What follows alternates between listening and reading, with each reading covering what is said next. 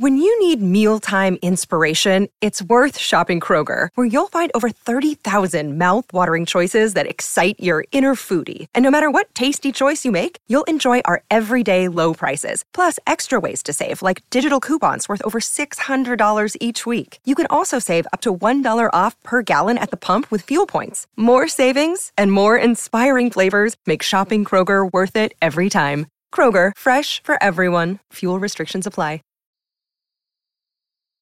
And now, another tale well calculated to keep you in suspense. The time, Christmas 1958. The place, Korea. The story, a Korean Christmas carol, written for suspense by George Bamber.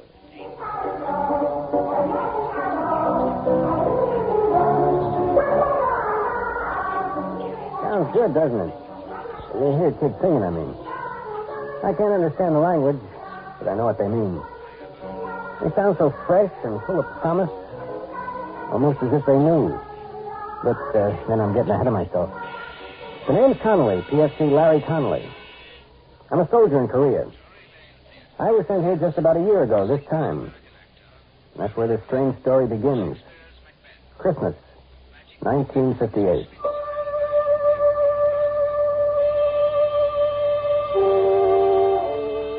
Christmas was for me that year miserable. I'd been stuck on guard the night before, and so I planned to stay in bed the next day and forget about Christmas. I hadn't counted on my first sergeant. Since I was the first man he came to in the barracks, it's only logical that I should be the man he picks to drive a truck all the way to Seoul back. It was night by the time I got on the road headed back from Seoul. It started to snow. Big flakes coming down soft at first, then so thick and fast I could hardly see.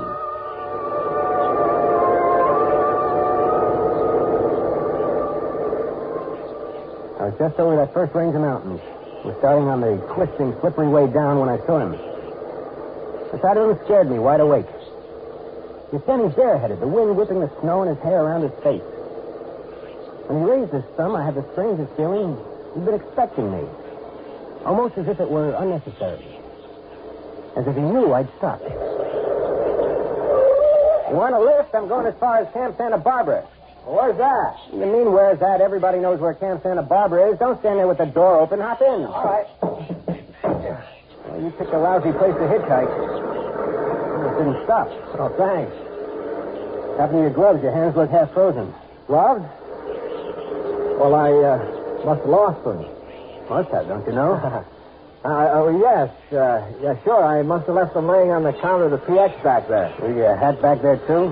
No, no. I lost my hat in the dark.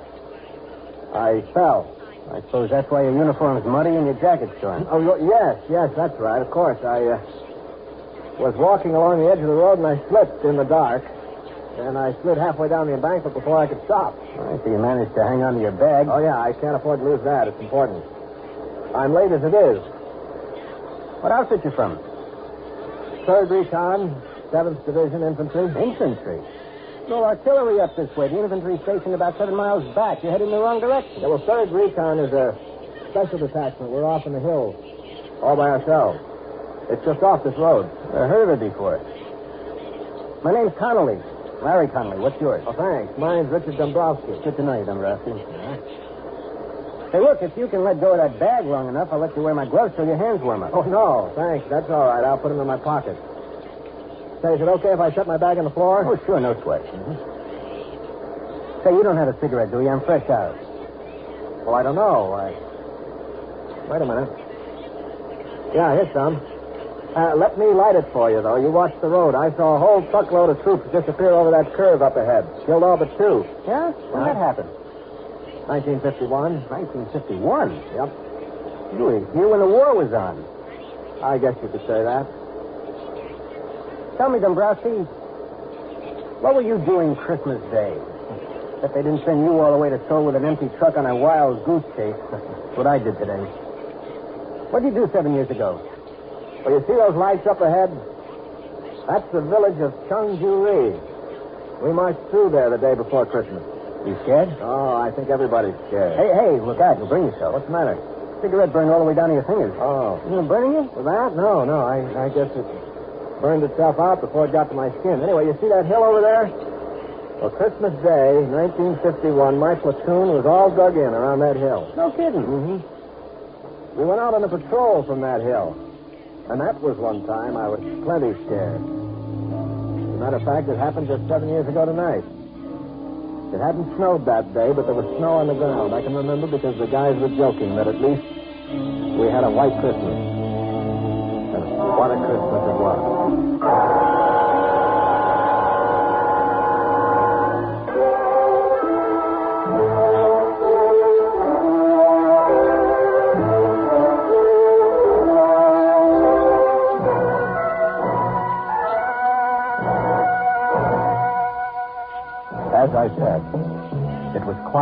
Christmas Day, 1951. We were sitting around in our holes waiting for the fun which we knew would begin the next day.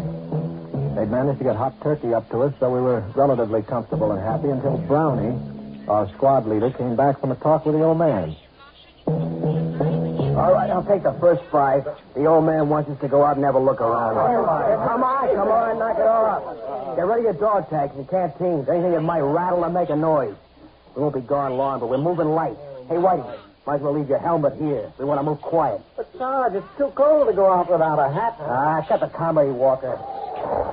We moved out on schedule just as night was falling, and with the night came the cold.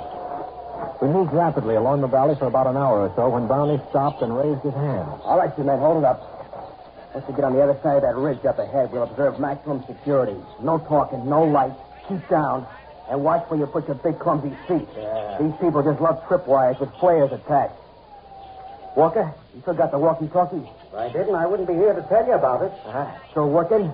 It's warm, if that's what you mean. That's more than I can say for myself. All right, keep it that way. We may need it if we run into trouble. Hey, while we're here, let's take one last check on your gear. Make sure your rifle bolts aren't frozen, weapons aren't facing, and all grenades are secure in the pin. Okay, everybody set? Let's move out.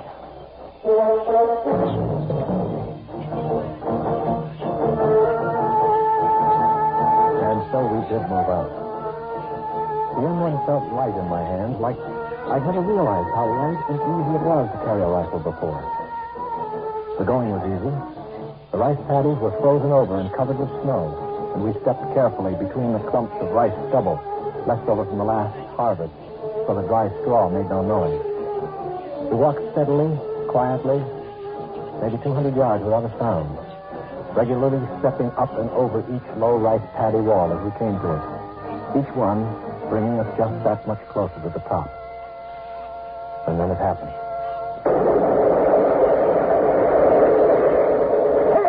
Down! Hit the door! Get down! Somebody must have tripped the wire because suddenly the inky black was transformed into the merciless white of the operating table. Everything seemed stopped and slowed down, just like an old movie before the projector blows up. I could see the other guys, the hills, and the deadly winking fires of the guns. And then we fell down to the protection of the earth. And some of us fell with metal in our bodies. Crawl, crawl, you wait. Crawl to the mud side and carry roll. They can't hit us there. And we crawled, digging our knees and fingers into the frozen mud until they were bruised and torn.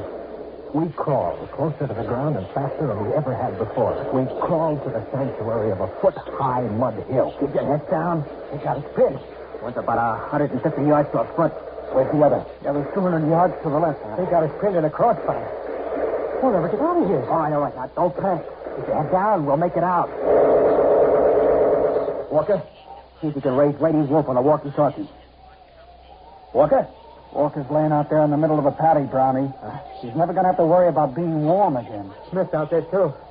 I saw him get it. I saw it when the flare went up. I saw him catch it in the face. Okay, okay, Harry, easy. You still got the walkie-talkie. Can you see if it's all right? He's laying on it. It's hard to tell. Whitey, that flare is going to go out mighty quick. If a man was fast, he could probably streak out there and back before they put up another one. We can use that walkie-talkie to call up some artillery to get these monkeys off our back. I can't, Brownie. I must have been hit. I can't move my legs anymore. I, I can't even feel them. Easy. Are you bleeding bad? No. Harry, you all right? As far as I know. Stevens? Sure. I'd like to take a whirl at that walkie-talkie. Uh, wait till that flare burns out. It's dying now. Just a few more seconds. Go. By the time the flare lit the sky, Stevens was halfway back, the walkie-talkie dangling from his right hand.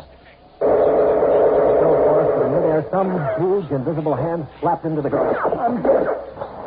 God, I'm hit. It ain't quiet. Where'd they get you? I'm hit. I'm hit. Look him over, Harry. They busted his arm. See any other places? No. No, I guess his arm. Wrap a dress in around it and butt that inside his jacket. Hand me that walkie-talkie. No good, Brownie. The walkie-talkie smashed. What? It's useless. We're going to have to move out of here fast. Well, how are we going to pull out? We can't crawl back down the patio. They'll slaughter us. All right, all right, look. We'll move along the dike to the edge of the rice paddy. From there, we can duck into the underbrush and move back down the mountain. We'll never make it. They'll spot us when we try to make it across the clearing to the underbrush. They'll swing their guns around. We gotta try it. We can't stay here. Stevens, can you crawl? Yeah, I can make it. Okay, and you lead off, and I'll follow you. I'll crawl backwards and pull Whitey along behind me. Whitey? You heard me. But we'll never make it. Quiet. All you have to do, Harry, is follow along behind and pick up the pieces. Take his weapon. It'll make him lighter. Keep your hands off me, Harry. Come on, Whitey. We haven't any time to fool around. I'm not fooling. I'm not going with you guys. Come on, you lost too much blood already. That's it. Like you said, Brownie, it's only a matter of time. You can't get anywhere with me. You'll never even get past the clearing trying to drag me across. You're smart enough to know that, Brownie. You'll be tough enough, even with two good legs. We're not leaving you here. That's what I figured you would say, Brownie. I'm still in charge here. I figured you'd say that, too. Brownie, you see this grenade? It doesn't have any pin in it. The only thing that keeps the spring from taking the clip off is my hand. Knock it out of here, Brownie, before I let it go. Oh, why, Why do you want me to let loose of this grenade? Now prop that BAR up in the dike in front of me. And scatter the clips so I can get at them. I'll wait until you guys get to the edge of the paddy before I open up. Look, baby. I'm still holding the grenade, Brownie. Time is running out. You're going to have to hurry. I feel like I want to fall asleep, and I don't know how much longer I can stay awake. Just wish me a, a very Merry Christmas and beat it. Merry Christmas, Whitey. All right, you guys, what are you waiting for? Let's move out.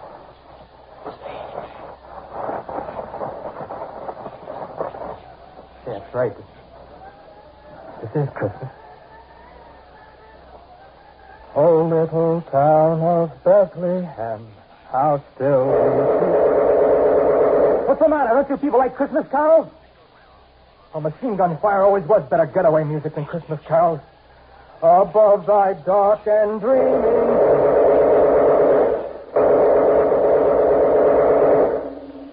Whitey lay there until the others had crawled to the end of a low rice paddy wall. And then he threw his grenade. When it exploded, he opened up with the BAR, making enough noise to make the enemy think the patrol was launching an attack.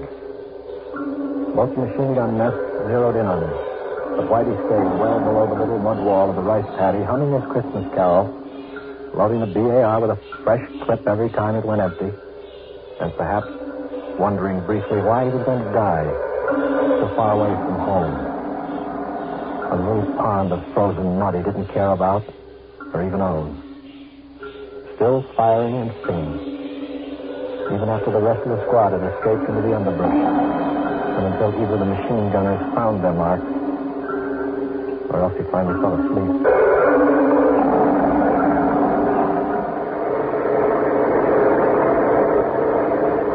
Gosh. He was quite a guy. No, I guess it was just a detail that had to be done, and he had to do it. Well, there's my stop right there where that little road turns off up ahead.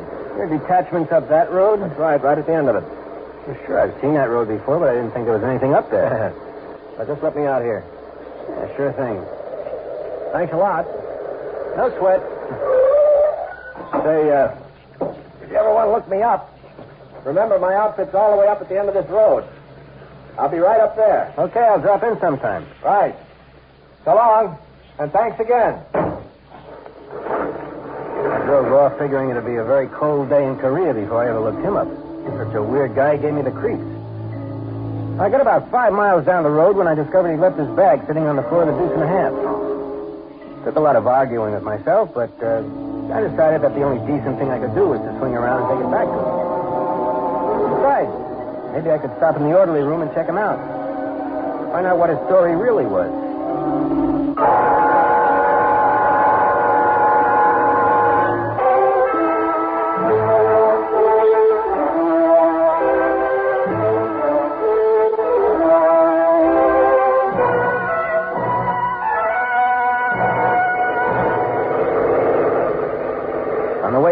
Almost missed the road because it was so small and seldom used. I drove up it for about ten minutes. I was beginning to wonder if I hadn't gotten the wrong road after all. But I passed no other vehicles or GIs or anything to indicate there was an infantry company around. Just when I was ready to turn back to the main road, I saw a light twinkling up ahead from what looked like a couple of Quonsets. It seemed impossible that an infantry outfit could be housed in two Quonsets, but I pulled a deuce and a half to a hole outside the gate and cut off the motor. I picked up the AWOL bag, got out of the truck, trying to figure out which one was the orderly room. I walked across the hard-packed snow of the yard to the first Quonset. Still couldn't figure it out. Light and warmth seemed to pour from the windows along with the music I remembered from somewhere, but couldn't quite understand. I stepped up to the first window I came to and looked inside. There were kids all over the place, kids of all sizes and descriptions, kids just old enough to sit by themselves, kids just losing their first teeth, some just starting their teens. I stood in the snow spellbound, just watching them sing. Finally, I tore myself away and headed for the front door, eager to be inside. A plaque made out of the howitzer shell stopped me. In the faint light, I could just barely make out the words engraved on the polished brass.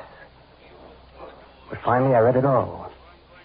It said, This orphanage has been erected and maintained in the memory of Corporal Richard Whitey Dombrowski, who somewhere north of the village of Chungju-ri, Christmas night, 1951, willingly gave his life that others might live. Suddenly, I didn't know where I belonged anymore. The AWOL bag dragged at the end of my arm like a thousand pound weight. I could figure what was in it, but I tore it open anyway. The bag full of candy, soap, and toothpaste and gum shined up at me, looking as rich and rare as frankincense and myrrh. I closed the bag, laid it up against the door, close, so they wouldn't miss it. And then I banged on the door as loud and long as I could, so I was sure that they heard me. And then I ran. I ran back down the road to my truck as fast and as hard as I could.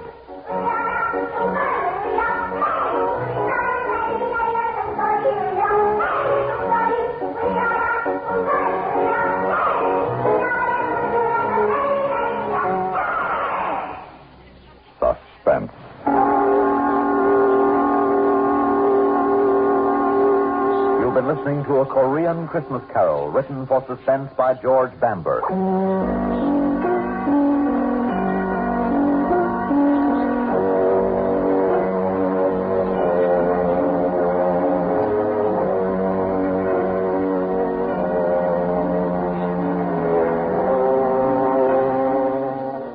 Heard in tonight's story were Bill Lipton as Larry Connolly and Lyle Sudrow as Richard. Also heard were Larry Robinson, Lawson Zerbe, Bill Meader, Alan Manson, and Guy Repp. Sick of being upsold at gyms? My guy, you're currently a base member. For $90 more, I can upgrade you to our Shred membership. For 130 more, you'll be a Swole member. And for just $300 more, you'll reach Sweat Platinum. At Planet Fitness, you'll get energy without the upsell. Never pushy, always free fitness training and equipment for every workout. It's fitness that fits your budget. Join Planet Fitness for just $1 down and $10 a month. Cancel anytime. Deal ends Friday, May 10th. See Home Club for details.